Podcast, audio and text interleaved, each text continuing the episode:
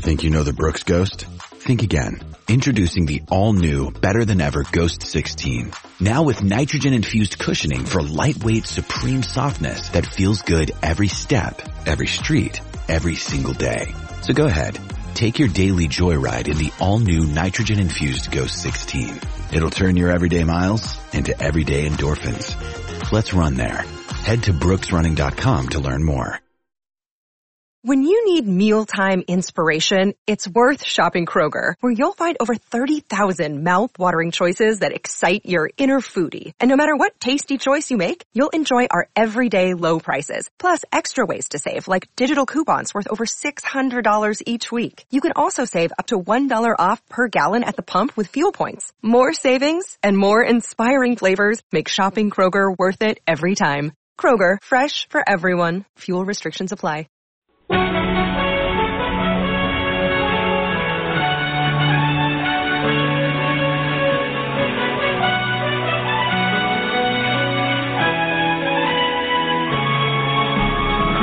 Celtics. Clock will start when it's touched. Havlicek touches it. It's again. Three seconds. Hondo off the glass. He's got it with a second. John Havlicek won it. Rick Pierce is the contender. Johnson will get it into Bird. Wilkins is there. Bird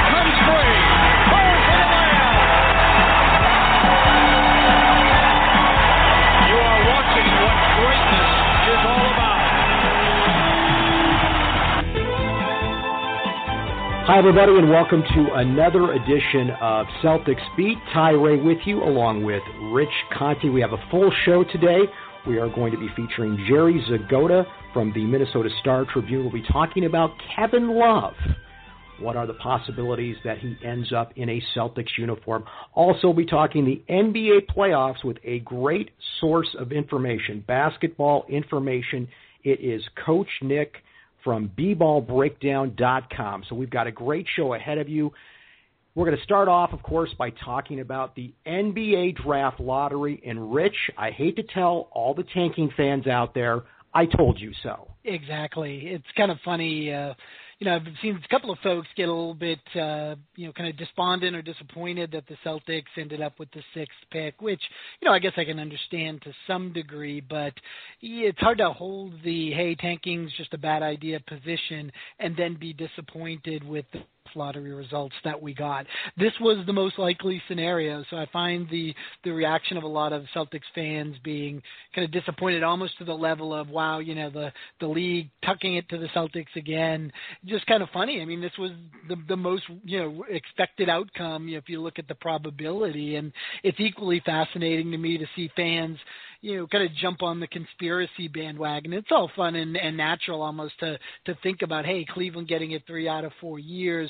You know, there must be some some funny go- things going on behind the scenes. But hey, that's that's why it's called probability and not certainty, right? Yeah, the Cavaliers only had a 1.7% chance. That's the point. They had a 1.7% chance, and that's the way the ping pong balls dropped. And if you kind of studied statistics, this should really surprise should really, you know, point to some, you know, underlying nefarious plot by the league to, you know, I guess recompense uh, Cleveland and owner Dan Gilbert for um, uh, LeBron walking away with the decision several years ago. It's just, hey, that's the way the ping pong balls bounce. So no crying over spilt milk. I don't think this has a really significant impact on the Celtics' ability to rebuild going forward. Would it have been nice to end up with the number one pick overall? Of course. Nobody would have handed it back if that was the case. You know, but the reality is the Celtics still have quite a few of assets that they can include in a trade or use to draft and develop young players. So I think the the, the plan moves on and, and we'll see what happens and what unfolds the rest of the summer.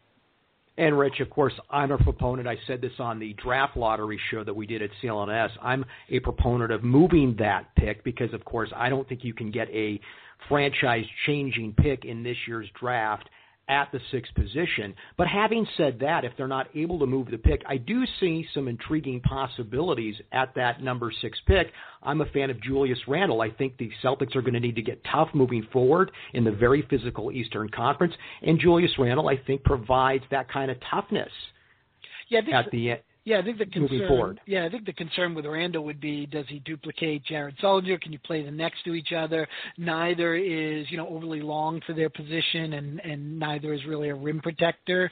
So I think that you know would be a concern. But Randle certainly during the tournament showed that you know when the level of competition rises, his game can rise there. He's got quick feet, uh, you know, an array of moves on the inside, very polished offensive player. I think he can take people out in the perimeter, uh, maybe more so than than Jared Sullinger can in terms of you know, driving to the basket. So I think he'd be a great choice.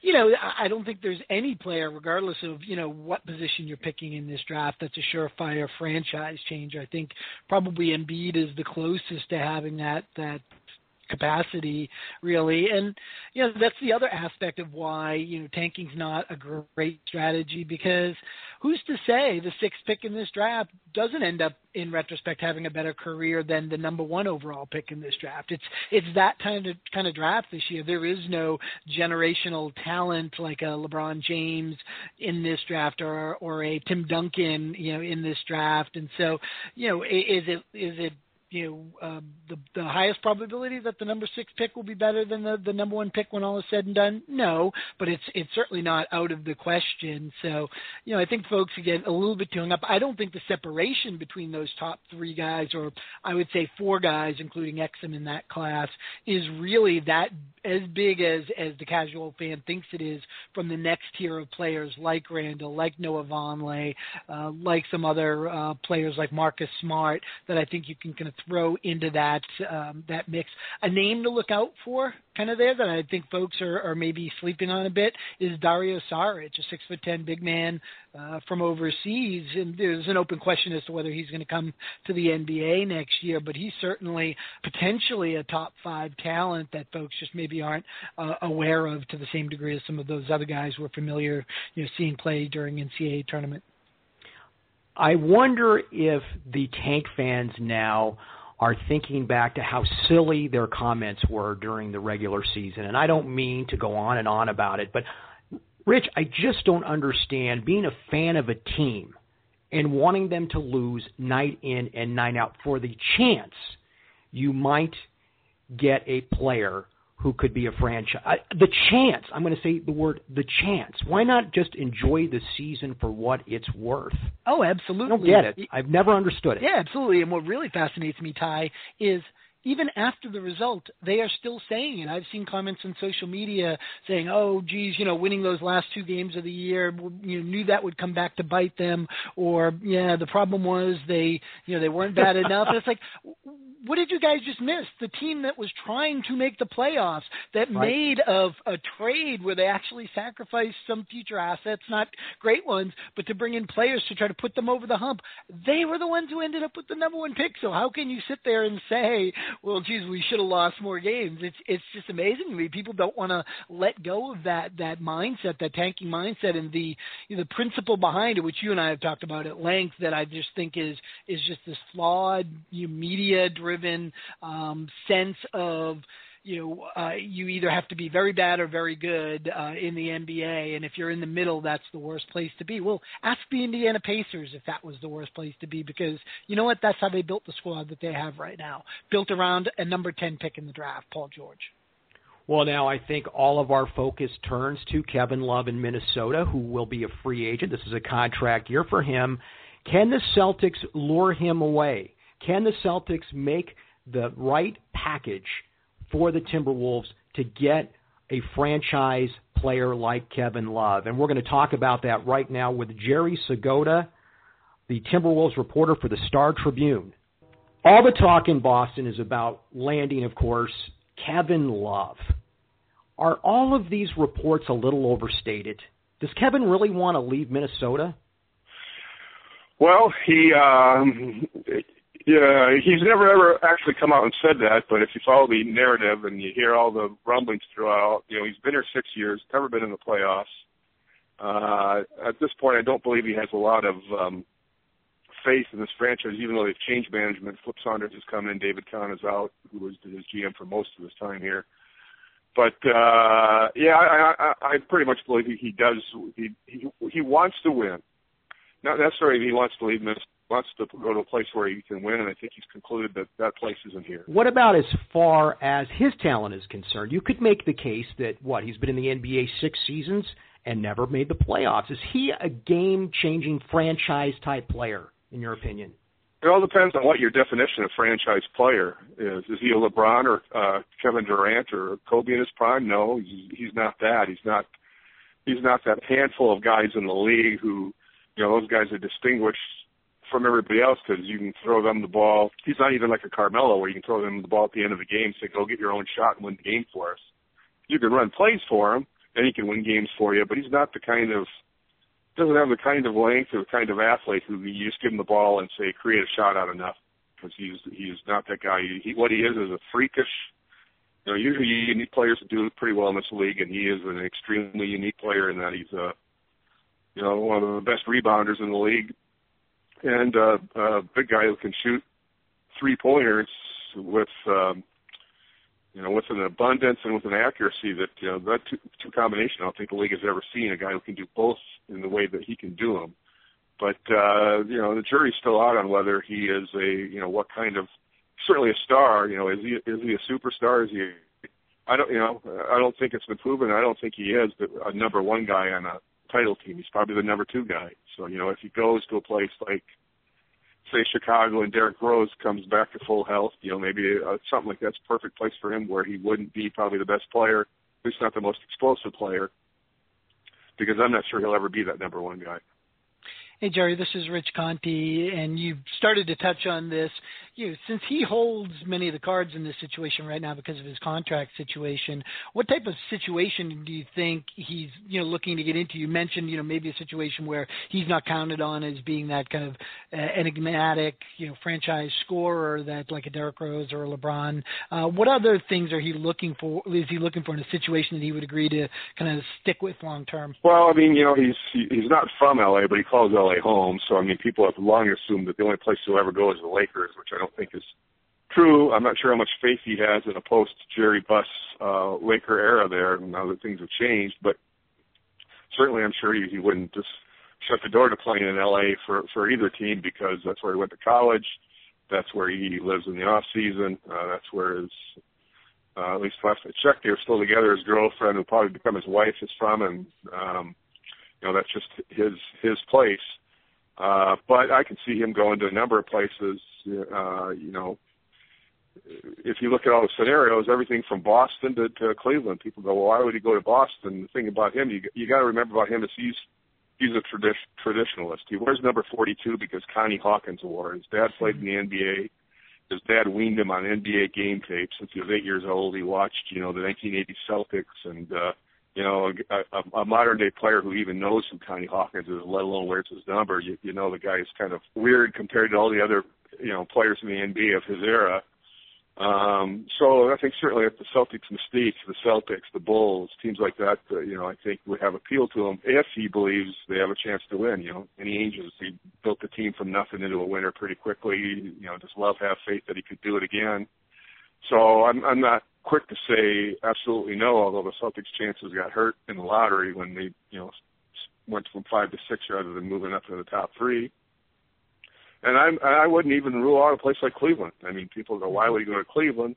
Well, of course, the reason he go to Cleveland is if Cleveland thinks they can get LeBron James back there.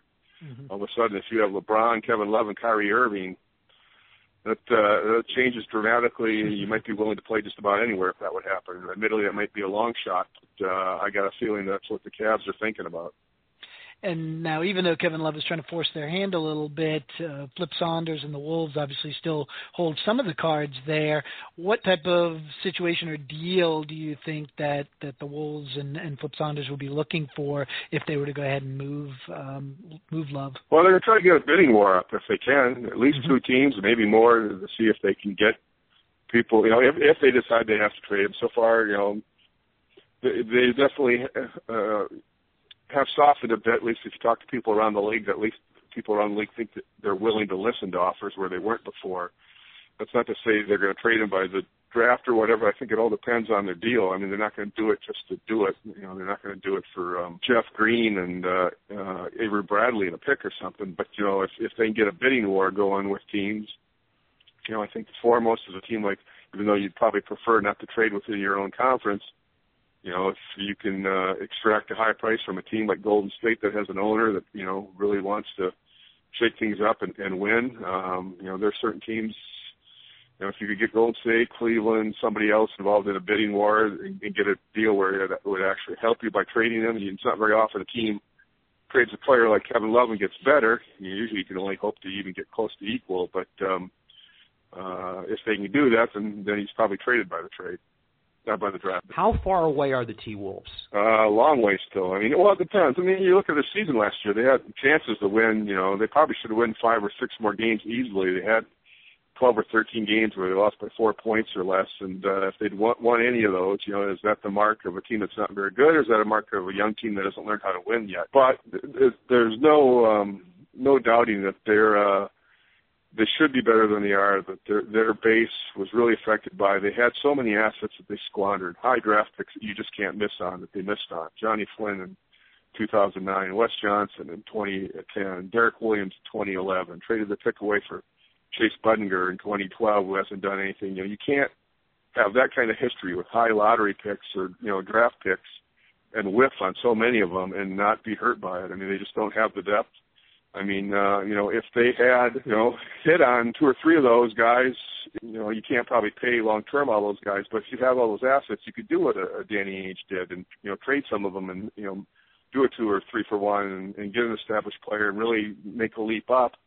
But, uh, you know, instead they've had to go and try to plug holes by trading for Budinger, uh, signing Kevin Martin to overpaying him in a deal. Um, those kinds of moves, and uh, you know they just they're just you know, Ricky Rubio hasn't yet turned into the player that they they need him to be. I mean, they need him to be kind of one A to to Love's one, and he hasn't been yet. That's not saying he won't be, but uh, um, the way he played the first year or two, you thought you know that was coming quicker, and uh, he still hasn't shown he can shoot and score yet. So uh, um, right now, it's you know some nights it just seems like Love's been a man out on, a, on an island, and you look in his eyes after the games, and you can tell that's the way he feels. That it's wearing on him. That it's like against the world, and uh, you know eventually that adds up, and it, you know it sure feels like it's it's come to the tipping point.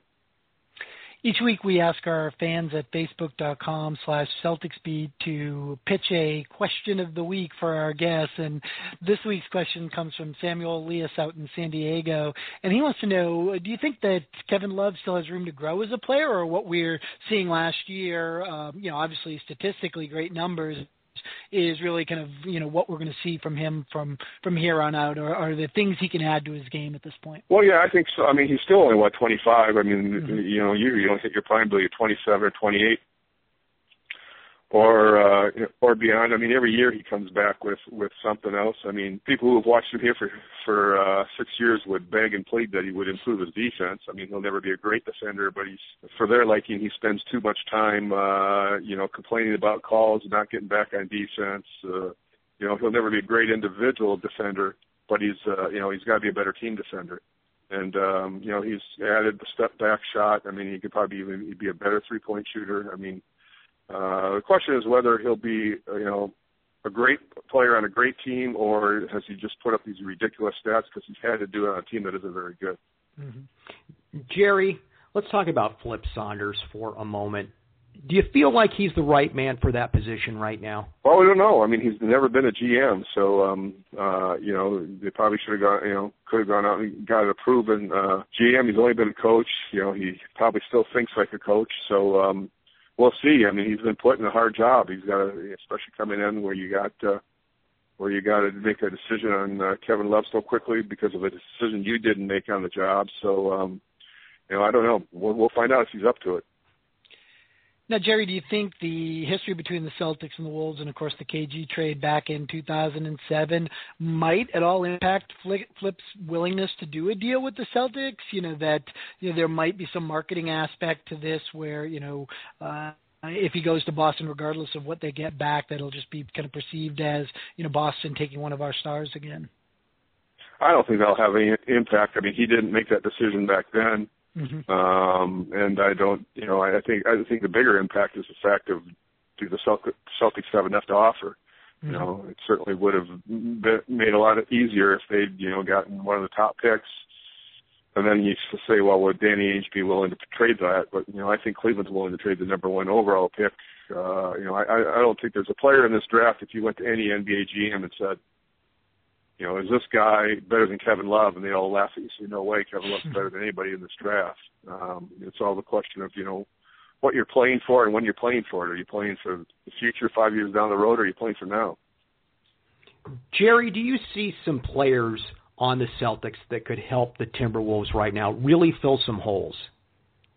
Well, I mean, you know, you got you got what uh, they got two picks in the first round. I mean, you, that would that would help. Uh, was it six and seventeen? I mean, uh, right. other other players. The only guy I really see who you you know, if, if you trade Love, somehow you're gonna have to replace him. The only other, other guy I really see, well, two guys I see is you know a guy like Sullinger, who was interesting because I remember last year before a game in Boston, Brad Stevens was talking about how you know he wants Sullinger to to study Love's game in the off season and model his game after Love's because there's similarities there between the two. So, you know, would you be getting a poor man's Kevin Love back? Uh, guys who play power, played power forward for you, and you know the other guy I know he's got the contract coming up, but uh, you know, I've always liked Avery, Avery Avery Bradley, but other than that, I'm not sure who's on that roster that you know you'd really want, other than the chance to pick your own guys. With yeah, if only Jared Sullinger could shoot the three as well as Kevin Love.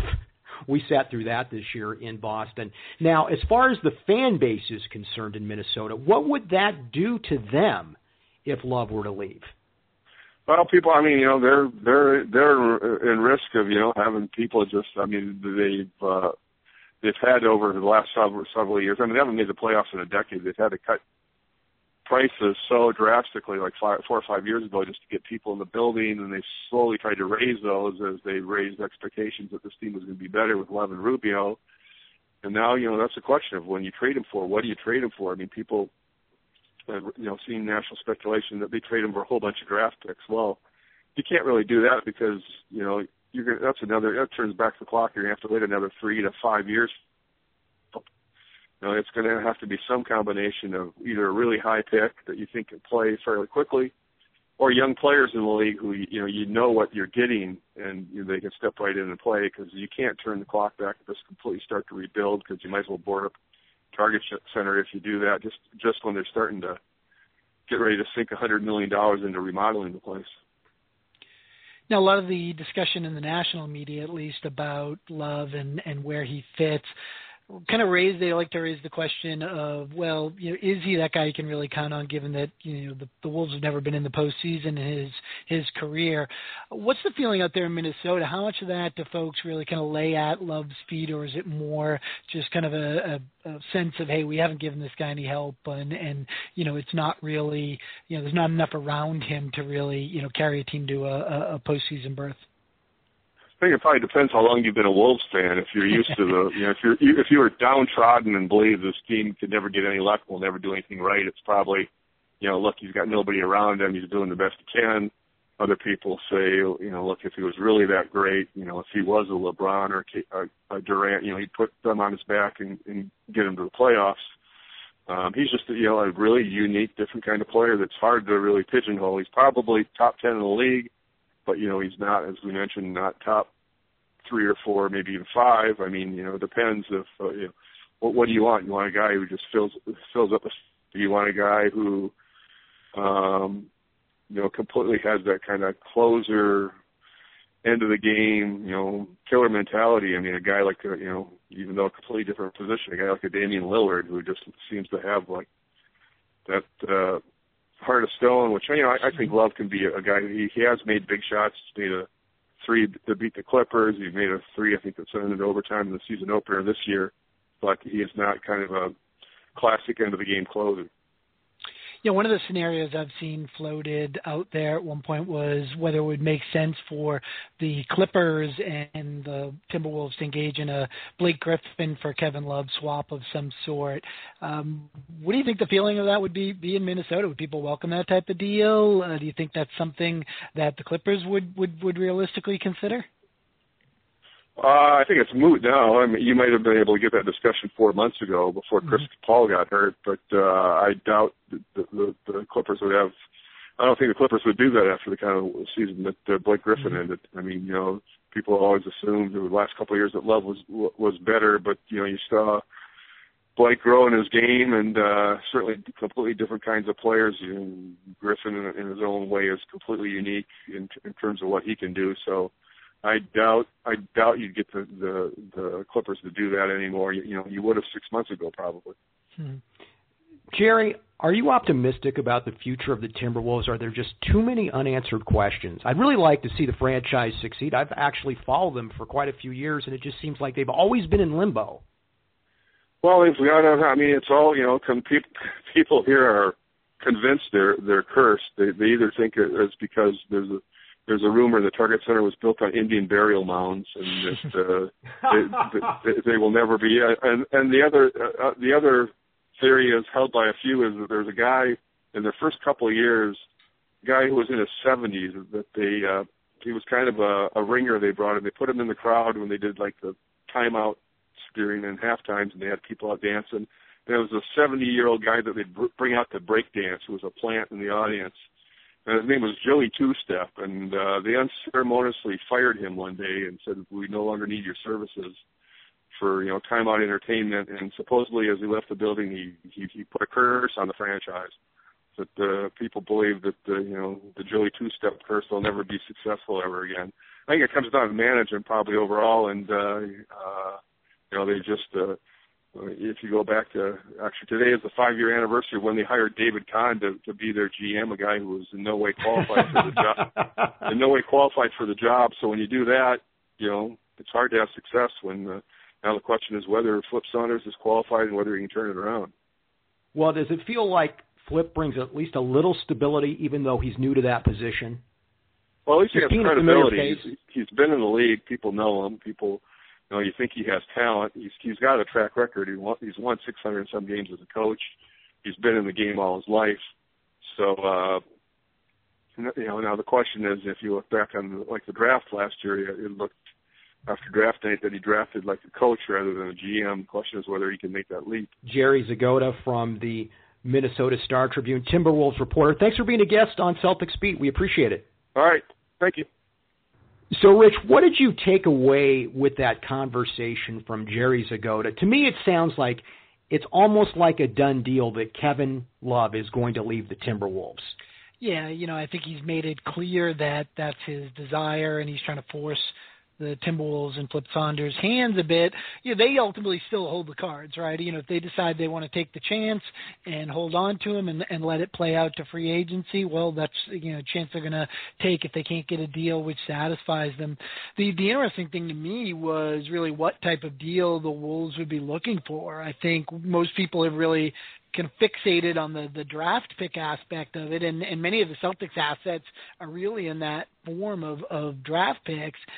But it seemed like Jerry's comments really indicated that taking a step back and looking at a love trade as kind of a just a big reset button and rebuilding from scratch is isn't something that the Timberwolves are really all that that interested in doing. That they're really going to try to look to acquire some players that they can plug right in, and that's a little challenging for the Celtics in the in the sense that the players they have to offer are either expiring contracts, you know, that that are maybe stopgaps. A guy like Brandon Bass obviously can step out in the court and perform at an NBA level, or they're young players whose future is still a little bit uncertain. You know, a guy like Jared Sullinger, how close can a Kevin Love type can he become?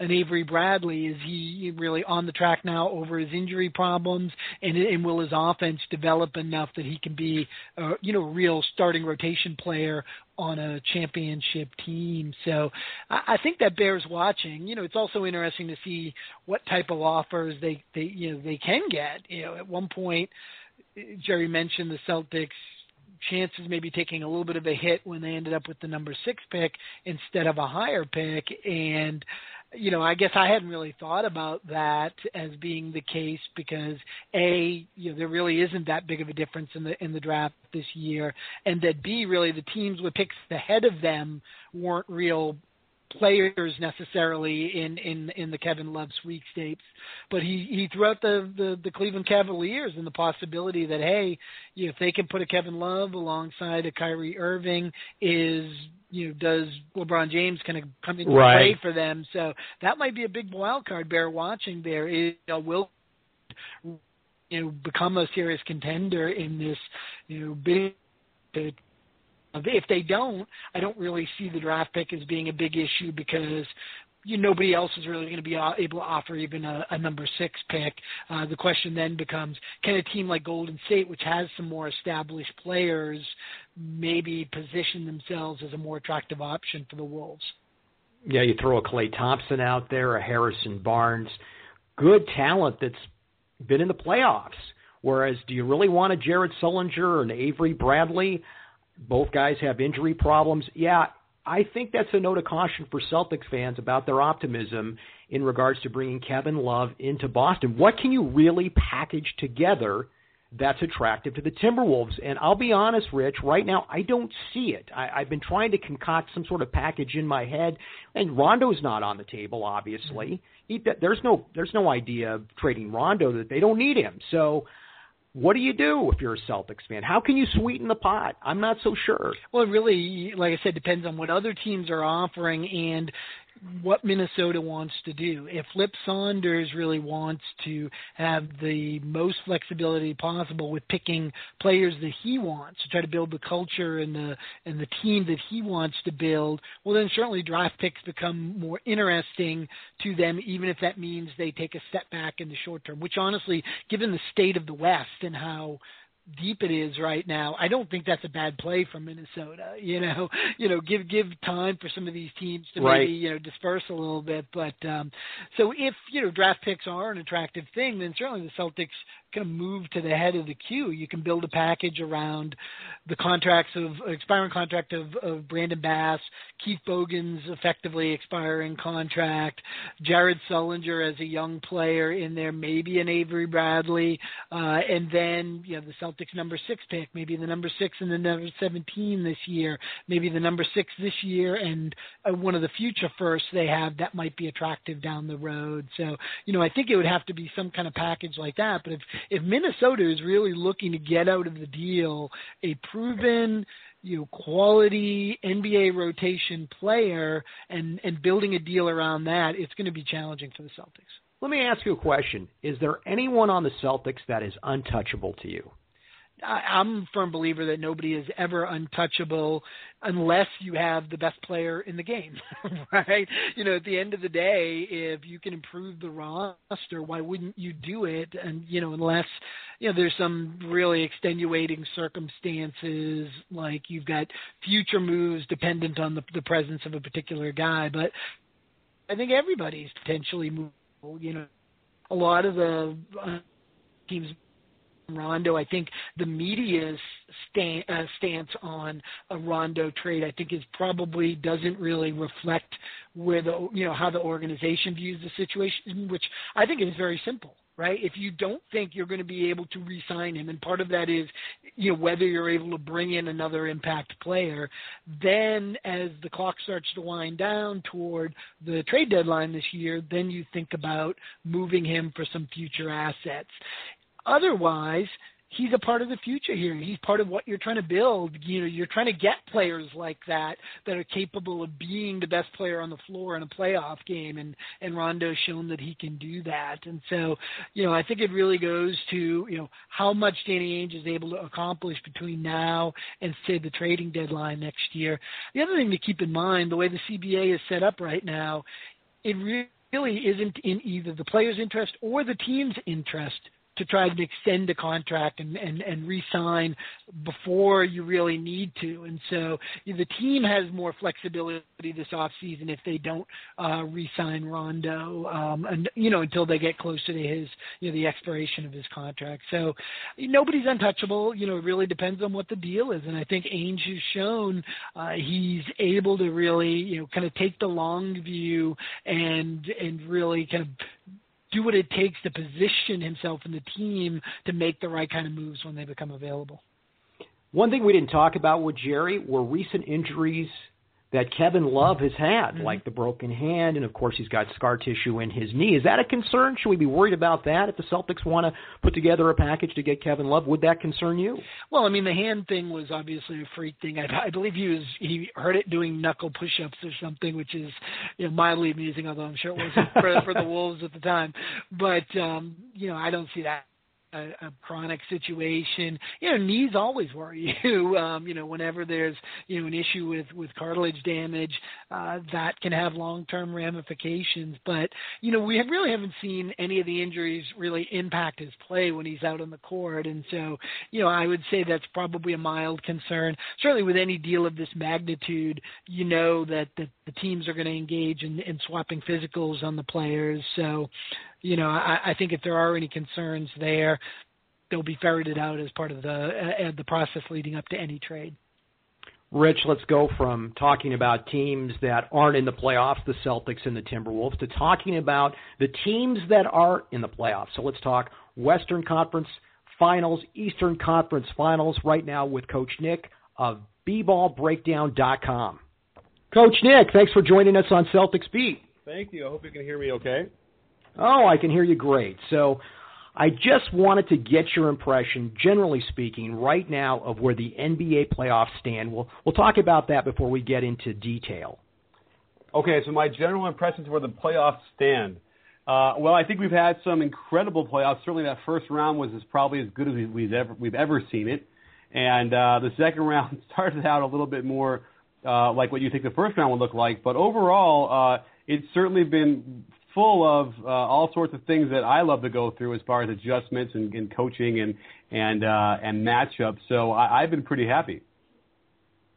Now, what kind of adjustments did you see the Heat make in Game Two against the Pacers that were able to even up that series at a game apiece in the Eastern Conference Finals?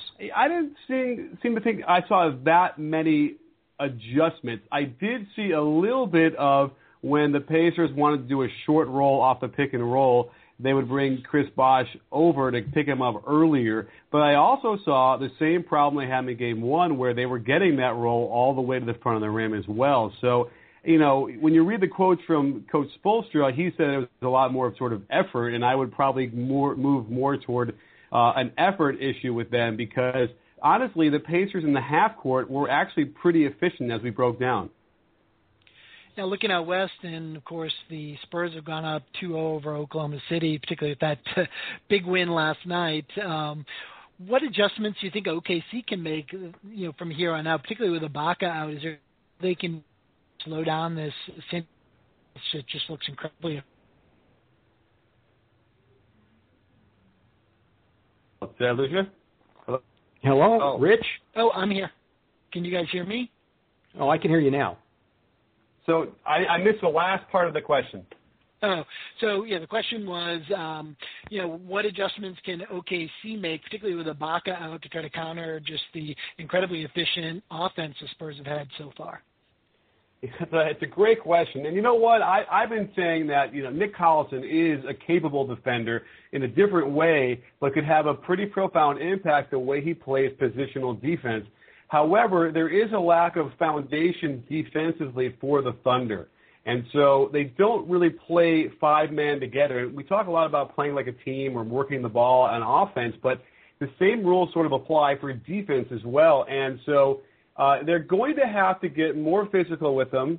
They're going to have to disrupt some of the passes, and most most notably, the first pass into the offense is going to have to be denied. They're going to have to do something they can disrupt that rhythm because right now it's what we call coaches porn, or what I call over here. Uh, it is just, uh, it is an evisceration. There's I, I don't think I've ever seen a, a playoff game like I saw last night. Unbelievable, coach. Uh, is Oklahoma City playing that bad now? If I'm Serge Ibaka, I'm asking for a big raise. I'll put it that way. You know, I don't think that Serge Ibaka closes a 30 point gap. But you can argue that it's a it is a um, a lot of tiles falling uh, in place once he goes down. So um, you know, so it, the argument could very well be that they're they're going to attack the the lane more because they know he's not there. And the funny thing was is that Coach Popovich said that he didn't really stress that, and I believe him. I think the players themselves talking in the locker room said, "Hey, let's go attack that that rim," because as a coach, the last thing you want are, is guys who are over aggressive and trying to do too much out of control because what you end up seeing is what Russell Westbrook is doing. Got a question for you about the Pacers. Have you ever seen a team just shut it on and off like this one has in the playoffs? That, it really is. They're so Jekyll and Hyde. They are never, and you know we, we've been doing some analysis, and I'm trying to get some more uh, stats from SportVU uh, to see it. But I, well, my eyeballs are telling me that one of the problems they're having, at least on offense, is that they all hold the ball too often, too long. And so the time of possession for each guy holding it ends up being making it easier for the defense to stop them. Um, and so, and it's very rote. And I, and I feel like they're they're scared to turn the ball over, and so they make these offensive sets that are very very simple. But then it makes it easier for the defense to defend anyway. Um, so I, it's hard to figure out. There's a, one of my guys, uh, Seth Partnow, over at Where Offense Happens on Twitter, was had a big uh, article talking about the notion of uh, Roy Hibbert having a concussion when they played the Heat in the regular season and diagnosed, and that caused him in, to fall into his funk. Certainly, uh, the numbers bear that out if you look at that moment when he got it. And it's interesting because now we have a concussion with Paul George that they're going to, to deal with. So, uh, you know, it is all over the place. It, it, it's really hard to put a finger on what it is. And, um, you know, they, they, they seem like they've maybe figured out a little bit more of what they need to do. Do you think there are any wrinkles that Indiana will come out with in the next game, particularly with uh, George's status being up in the air 50 50? If he has to miss the game, how do they kind of counter what Miami's been doing? It's a great question. And, you know, um, I- I've been unimpressed with what they're doing. Last year, when we charted a lot of their offense, they had a lot more sort of motion and, and more of a purpose in how to attack that defense. And this year, they're they're not doing that stuff, which is kind of head scratching to me. And the only thing I could think of is that you know the coaching staff is a little bit different with uh, Brian Shaw in Denver. So I'm not sure what's going on there. I think that they're sort of hunkered down, and they're going to say we're we're just going to make minimal amount of passes in the half court. We are going to simply identify the exact person we want, you know, screening the ball or defending the screener of the ball, and just sort of go right into it and see what we can get. Because right now, right, the fear of a turnover is really, you know, sort of paralyzing their the creativity of their offense. Yeah, it's kind of interesting that they're almost trying to you just count on their defense to win the series, and that's obviously a, a tough sell against uh, Miami. Uh, looking back out west and kind of the opposite situation with the, the Spurs offense, you know, if the Spurs were to go on and win the championship this year, uh, do you think that creates any kind of change in the league, and you know, more toward this idea of hey, let's find guys that fit certain roles, and let's let's figure out what our identity is and what we do, and build a team around that, rather than simply trying to you know throw stars together. I would hope so, but you know, it, it doesn't look necessarily that way. I feel like even with the advanced analytics and the people coming in who are running teams now, it does seem like that notion of you got to have you know two or like the three main guys uh, is still the prevalent thought, and that's too bad because uh, you're right. What, what we see in the Spurs right now um, are even though they have like the big three, they're definitely not in their prime. And uh, the Bulls of did the same way, although I, arguably you could say you know Rodman was that third guy. But um, I, I don't. I would wish that more teams would play like the Spurs because it's just more exciting that way, uh, and so and, and more. It's just better basketball the way it's meant to be played. But I don't see it happening. I feel like the teams are still going to be focused on uh, you know home run with the lottery. Uh, in the draft, and and then you know saving up enough money to sign a, a major uh, free agent. I want to move on to some other topics, but before we leave the playoffs, who do you see winning it all? Oh, there's, I mean, I, I don't think anyone's going to argue with me when we say that the Spurs are, without a doubt, playing head and shoulders above anybody else. And uh, and so it's probably going to end up being a rematch of last year, which is going to be fantastic. And quite honestly, you know, they they basically won last year as well. I mean, it, it took mm-hmm. that you know a once in a lifetime play for the for the Heat to pull out Game Six. So uh, this is definitely would be a worthy rematch, and I don't see the, the Heat uh, winning the third in a row. We've talked a lot about Kevin Love in this episode. We've talked about how the Celtics could package some players for him and be a game changer in Boston. Can he be that kind of player? He hasn't even won a playoff game yet, but yet there's such buzz about him. Um, it's hard to know because he is arguably the best offensive power forward we have, primarily because of the power of his, the strength of his three-point shooting, which uh, there are very few of those that can stretch the floor like that. He's a very good passer. He can post up. Uh, the problem though is, is his defense is is not good, and it's really hard if he's the number one guy and he sets the tone on that side of the ball. Uh, it's very difficult. Now, if you plug him into a team like the Bulls does that mitigate his poor defense? Absolutely. Same with Melo, and that's where you might get something. Now with the with the Celtics, you know they're, they're still a long ways off. I'm not sure he'd want to go there with the state of what they have so far. So it's a real interesting conundrum, and I, I don't think he's the number one guy on a title-winning team. Now, earlier you mentioned, you know, one of the strategies that seems to still be kind of popular in the league in terms of building a team is kind of waiting for that home run in the lottery. And of course, we had the draft lottery drawing this week, and the Cavaliers won for the third time out, out of four years. You know, is this something that maybe pushes them finally over over that hump and gets them on the right track, or is just fundamentally this idea of relying on bringing you know 19 and 20 year olds into what is basically a, a losing environment and expecting them to develop into the players they're capable of of being and learning all those things it takes to win in the NBA. Is that just a, a flawed proposition?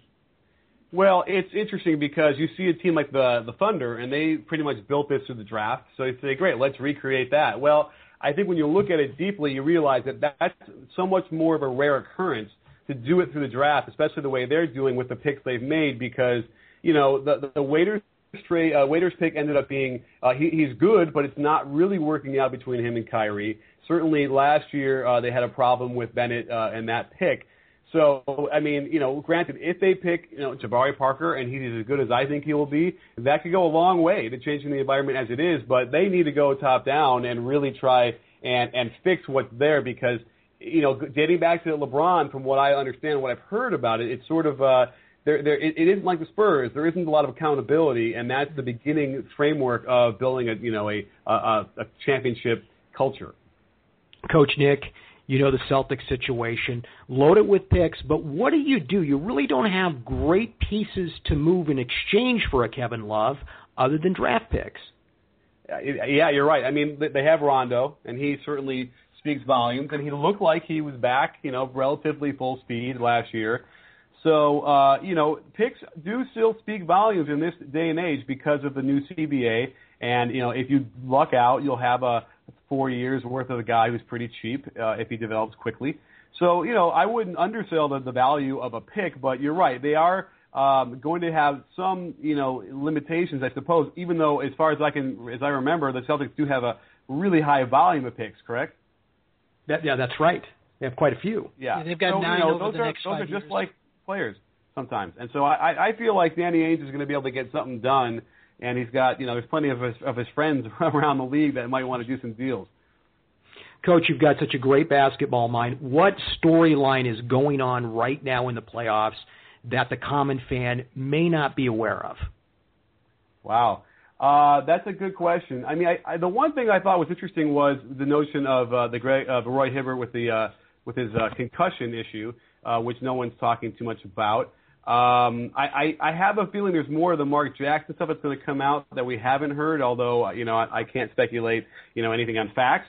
Um, but uh, let's see here. That's a good question. I, you know, right now, um, you know, what else are we not talking about? Um, let me think about that. I'll give you a better answer in, in, well, in a bit. Rich and I were talking about the situation in Memphis. What in the world is going on there?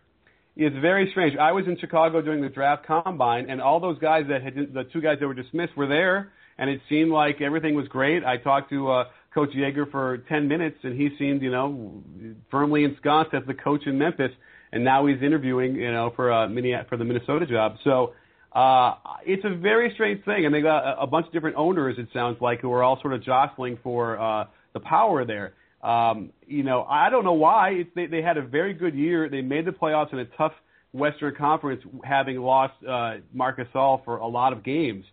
So you know they were well on their way. It's it's very it's head scratching to me. And I can only hope they can keep the ship right because they were already going in the right direction. And now, Coach Nick, I know that you're um, working on a uh, project with Glenn McDonald, former Celtics, about Game Five of the '76 Finals. Of course, that one of the classic game in Celtic history, and breaking it down on on YouTube channel. Can you talk a little bit about that? Well, you know, we haven't quite gotten knee deep into it yet, and so we I am going to have to, you know, kind of jump in. But we do have a series on our channel of retro breakdowns where we take old games of, you know, where people don't know about it or they've forgotten about it or have never seen it but read about it, and we literally I'll break it down just like it's a game today, and they're wildly popular. Uh, and so certainly, you know, that game um, will have plenty of things to go through, and I'm excited to show the fans a lot of uh, the different players from that team that they probably don't know about. Oh, that was such a fun game, guys. I saw it live. It was incredible. Still, maybe the best game I've ever seen in the NBA. It was exhausting to watch. Let me put it that way. you know, I, I lost my breath just watching the guys. There's that famous shot of JoJo White sitting on the floor with his arms extended behind him. What a great series that was. And the Suns were that close to winning that whole finals that year. Oh, absolutely. And that was a really great team, too. And, uh, refresh my memory, uh, Paul Westphal was still on that team as a guard in '75, right?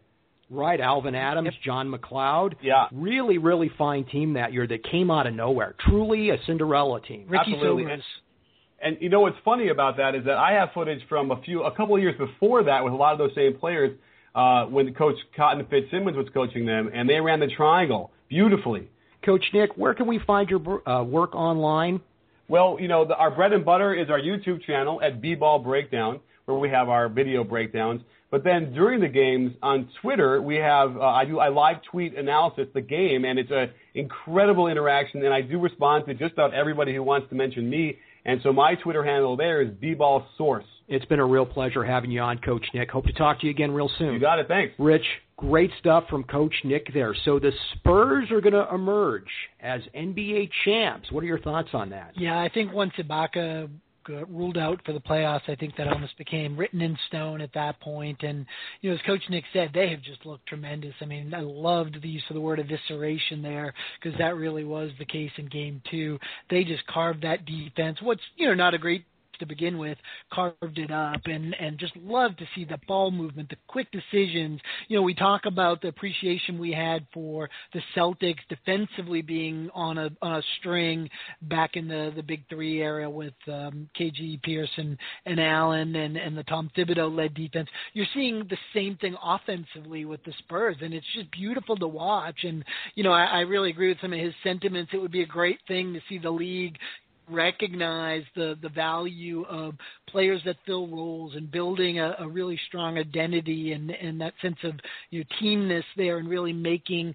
you know winning teams about that and and have the focus of the league kind of shift back onto that. Um but but uh I, I guess I, I won't hold my breath it should have happened last year, Rich. Should have. Game six, Spurs what up five points. You have missed free throws, and then LeBron hits a three, and Ray Allen hits a three, and we force a game seven. The Spurs had that one, and that focus should have taken place last year in six games. The Spurs had that series one, and it was kind of like the perfect storm at the end of game six. And of course, we all know what happened in game seven. So I hope you're right, Rich. But watching the Spurs recently, who's going to stop them? Yeah, you know, obviously people talk about Miami's you know really active defense, ability to kind of scramble out on the perimeter and and you know cut off driving and passing lanes, but still get back out to close out under the shooters. So if there's any team defensively that's built to you know, uh, disrupt that that three point aspect of the Spurs offensive attack. It's them. But then you look at you know they really have nobody to counter some of the size inside that that San Antonio can throw at you with you know obviously Tim Duncan and to a lesser extent uh, Tiago Splitter who had a good series uh, last year in the finals and and then you throw Kawhi Leonard into the mix and he's kind of an X factor for me. You know I think he's that guy that I think enjoys that challenge of matching up with LeBron on both sides of the ball. So it's going to be a really entertaining series if kind of things hold to form. So Spurs are going to beat the Thunder. We're in agreement on that. I'm not sold that the Heat are still going to get by the Pacers. We'll see. We'll see what happens in Game Three yeah, a lot really rides on Paul George's health status and whether you know he's kind of satisfied the league's concussion protocols leading into the game on Saturday night and is able to to, to get out there. They looked really good in Game One. I thought they looked confident. Uh, you, you saw the good Lance Stephenson and not the bad Lance Stephenson. and if they can get four or five games in the series out of out of that, uh, I, th- I think they'll be in in in pretty good shape. But yeah, I think they you know, they they have to show more on offense. They have to be more assertive certainly than they were in game two because they just looked so tentative out there. And Miami's defense is like, you know, tentativeness is like blood in the water for sharks there, and they that they just turn up the intensity, and I think that really kind of spelled uh, doom for the, the the Pacers in game two.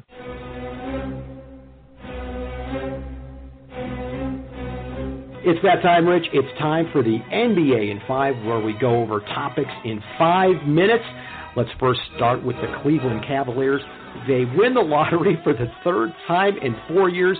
A conspiracy, Rich? One has to wonder you know, it, it makes for great uh, conspiracy theory material, but as we talked about kind of on the outset of the show, it's just math. You know, uh, you know the, the the probabilities and the differences between them seem enormous when you're talking about, yeah, if you played it out over a thousand drawings, it would have a huge impact. The difference in, say, the Cavaliers' 1.7 chance and whatever the Celtics' chances were. But in any particular drawing, those those differences aren't particularly meaningful. And so I think folks kind of struggle to understand that, and that leads to the conspiracy theories. Uh, excuse me, Mark Cuban made some interesting comments on Donald Sterling this week. Uh, what did you think of those? I thought it was appropriate. All he said was, I'm not perfect. We all have our prejudices and bigotries. And what he was saying, Rich, is that we need to understand race. We need to understand our prejudices in this country so we can get over them. I totally understand what he's saying. I think it was completely blown out of proportion. The Twitterverse went nuts. Mark Cuban has already said he supports what Adam Silver is doing, and there's no doubt in my mind how he's going to vote when they vote on June 26th to boot Mr. Sterling out of the league. Yeah, it's funny. I think a lot of folks and, and kind of the mob mentality of social media tends to paint things in a, in a very binary situation, right? That if if you don't, you know, if you look at all behind the um, you know the immediate surface of the issue with Donald Sterling and his comments, and and and think more broadly about you know what that mean, might mean for our society. Well, fundamentally, that means you're somehow excusing Sterling's comments and you're not you know in support of removing the league, and and that's not what Cuban was saying. I think Cuban's comments were an extension of some of the things that Jason Whitlock wrote in his piece that came out right after the, the, the Sterling issue blew up, which was basically that, yes, what this guy is saying is wrong. Let's understand the roots of where it came from, the, the, the causes behind right. it, because just slapping Donald Sterling on the wrist, no, no matter how sharply, isn't going to solve the underlying problem. That doesn't mean he doesn't deserve whatever punishment he gets. It just means, hey, let's just not all get riled up and angry at one man. Let's use this as an opportunity to kind of look a little bit deeper and, and figure out how, as a society, this might help us grow. Hey, let's talk some Celtics. Let's talk Kelly Olynyk, second team, all rookie team, NBA. I thought that was a great honor for Kelly. Yeah, it was nice to see a Celtics young uh, player get some recognition. I know over the past couple of years we've been seeing a little bit more of that with Olynyk this year and Jared Sullinger this year being invited to the rookie sophomore game. Whereas in the past, you know, five, six years, we didn't have a lot of representation in those things. So it was nice to see that. And, you know, I think it was well deserved. And I think he was the top vote getter among the second team team, so he just missed, you know, kind of making the top five. And I think he had a great second half of the season. I'd venture to guess that if his entire season was like his second half, he might have been you know, right in that that first team range. So it was really good to see that. And by the way, I am going to pat myself on the back, Rich. You will remember last draft, what was I advocating? That the Celtics take Kelly Olynyk with their pick. They did, and at the time everybody was going, "Who? Who is this guy?" And I said, "Just wait. He's got a great skill set." And I think he impressed a lot of Celtic fans this year. I was one of the detractors, and I'm absolutely eating crow on that, and I'm gladly, gladly ch- chowing that crow down. Uh, so the Grizzlies have been going through a little bit of turmoil the past week or so, and and part of that is some discussion as to whether their uh, head coach Dave Joerger might be a candidate for the Minnesota Timberwolves uh, coaching vacancy. He and Flip Saunders have some some past relationship. What do you make of that situation? What is going on in Memphis? They have Lionel Hollins. They go far in the NBA playoffs. They get rid of him. They, I think, overachieved this year, and now they shake up their staff. And now Joerger's going to leave. I don't get what's going on in Memphis. What more do they want from their coaches, Rich? Well, I think it's part of a larger trend too. You're seeing it. You know, we saw it surface a little bit in Golden State as the NBA kind of brings in these new owners that aren't just kind of the old school traditional businessmen, very hierarchical, who are willing to kind of let the you know the basketball people do their thing.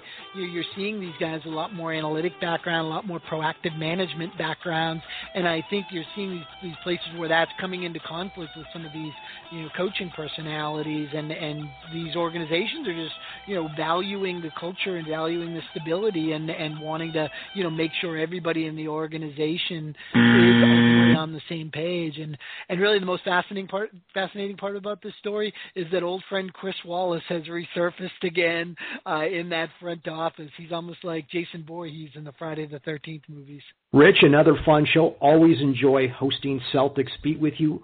Lots of Kevin Love talk, lots of unanswered questions. I know I, for one, would love to have him in a Celtics uniform, but we're far from having that happen. It's going to be an interesting few weeks leading up to the draft, and then an even interesting couple of months, I think, after the draft leading up to the season. So, looking forward to it. That's going to do it for this week's edition of Celtics Beat. Music for Celtics Beat was provided by Carlos Andres Mesa, Astrovex, and Steph Legrasso. Be sure to follow us on social media. Our Twitter handle is Celtics underscore beat. And you can like Celtics Beat on CLNS Radio on Facebook to keep up with the show. We'd like to thank our guest today, Jerry Zgoda from the Minnesota Star Tribune, and also Coach Nick from bballbreakdown.com. For our executive producer, Larry H. Russell, my co-host, Nick uh, Rich Conte, I'm Ty Ray. See you next Saturday afternoon at 2 p.m., 11 a.m. Pacific for another edition of Celtics Beat exclusively on CLNS Radio.